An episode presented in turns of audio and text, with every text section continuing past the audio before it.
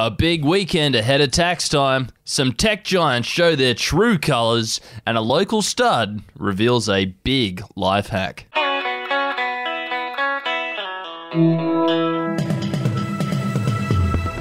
Hello and welcome to your Daily Betoota. I am Wendell Hussey and it is great to be with you.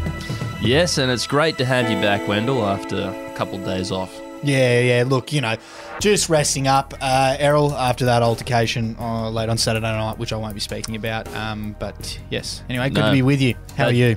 Good, mate, but that gibberish can wait because we've got news. We have real news and news that I am allowed to talk about. So we will kick off with a national story. And the boss of the Australian Taxation Office has warned the nation that they'll be targeting broke small business owners again this year, revealing that it, it's much easier and much cheaper to go after the people who cannot afford to hide. That's right. Uh, the ATO has cautioned Aussies to be extra careful with their tax returns because they'll be watching, so don't even think about fudging it. Yeah, we did ask them why they can't just go after tax dodging multinational corporations, but the ATO says that they'll just go somewhere else and do it. Well, that's what the multinational companies told them anyway. So if you can't afford to have some sort of IP licensing agreement with companies that you own in the Caymans or in Ireland or in the Isle of Man, even, don't even think about it. Yes, famous words there, quite often used by my mum as I'd peel off to drink UDLs at the park. And up next, we head over to the home of the brave and the land of the free. T's and C's apply. With the feminist US tech giants vowing to pay the travel costs for employees prevented from getting healthcare by the politicians they donate billions to.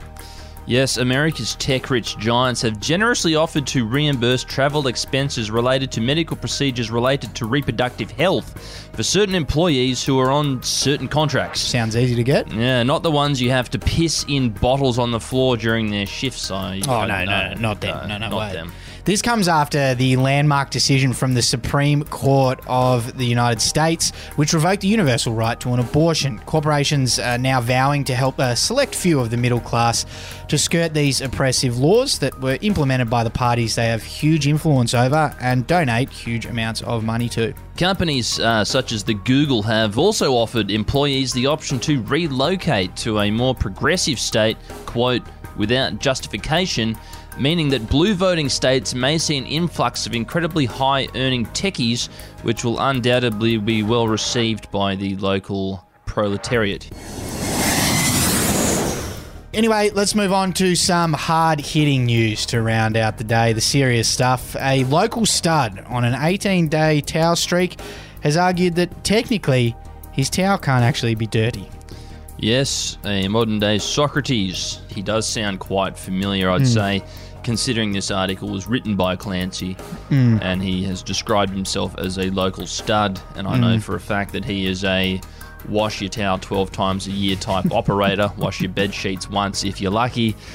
I think it, his argument does make sense, though. Yeah, yeah, it does. Um, this may be a made up character then, from what you say there. Dave Templeton from Betoota Heights was actually the alleged man in this article, but yes, potentially could be we'll a see. fictional character. That's the name that Clancy uses to get into the North Betoota uh, RSL because he lives within the five kilometre circle. Ah, so he can't there you go. get in there without joining. So there you go. the alter ego. Well, this Dave Templeton, he checkmated his girlfriend by saying this If I go into a shower and clean myself, then when I come out, I'm clean, right? If I dry myself off with a towel, it's just absorbing clean water. So, how does a towel get dirty then? I'm technically washing it each time I get out of the shower. Well, I don't need to spell it out for people listening at home, but it's from all the dead skin cells and the body oils that come off with a bit of abrasion. And also the dampness that sits on that towel Yes. while it sits in the unventilated bathroom Yes, for 24 hours a day. That's what makes your towel dirty. Yes. is the fact that it is covered in organic material and left in a warm environment for weeks. Mm. It's also quite humid, so it is like a piece of the Liverpool plains Mm. uh, when you're not using it. It's rich and fertile and can grow anything. And our quote of the day today is courtesy of Hollie Hughes, a senator from the opposition who said on Four Corners last night as part of an investigation into donations and lobbying from the vape industry and their relationship to politicians. I am more than happy to talk to them. even if that's big tobacco. It, it, you say big tobacco. What is big tobacco? Divine big tobacco. Who are they?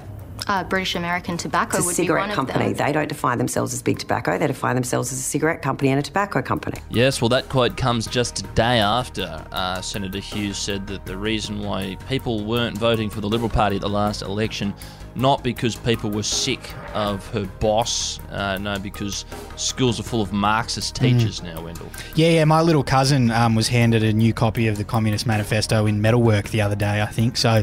It really is. It really is infiltrating local schools. Certainly the best and the brightest leading the Labor Party now. I think if they weren't wiped out at this last election, they might have held Hollie off for another couple of terms to get her up to speed. But she's been thrown into the deep end and she's swimming. So I love to see it. Well, you know what they say about the Liberal Party, mate. The freshest eggs rise to the top. An apt, apt saying, and that's where we'll leave it for today. Have a good one. Bye bye. Mahalo.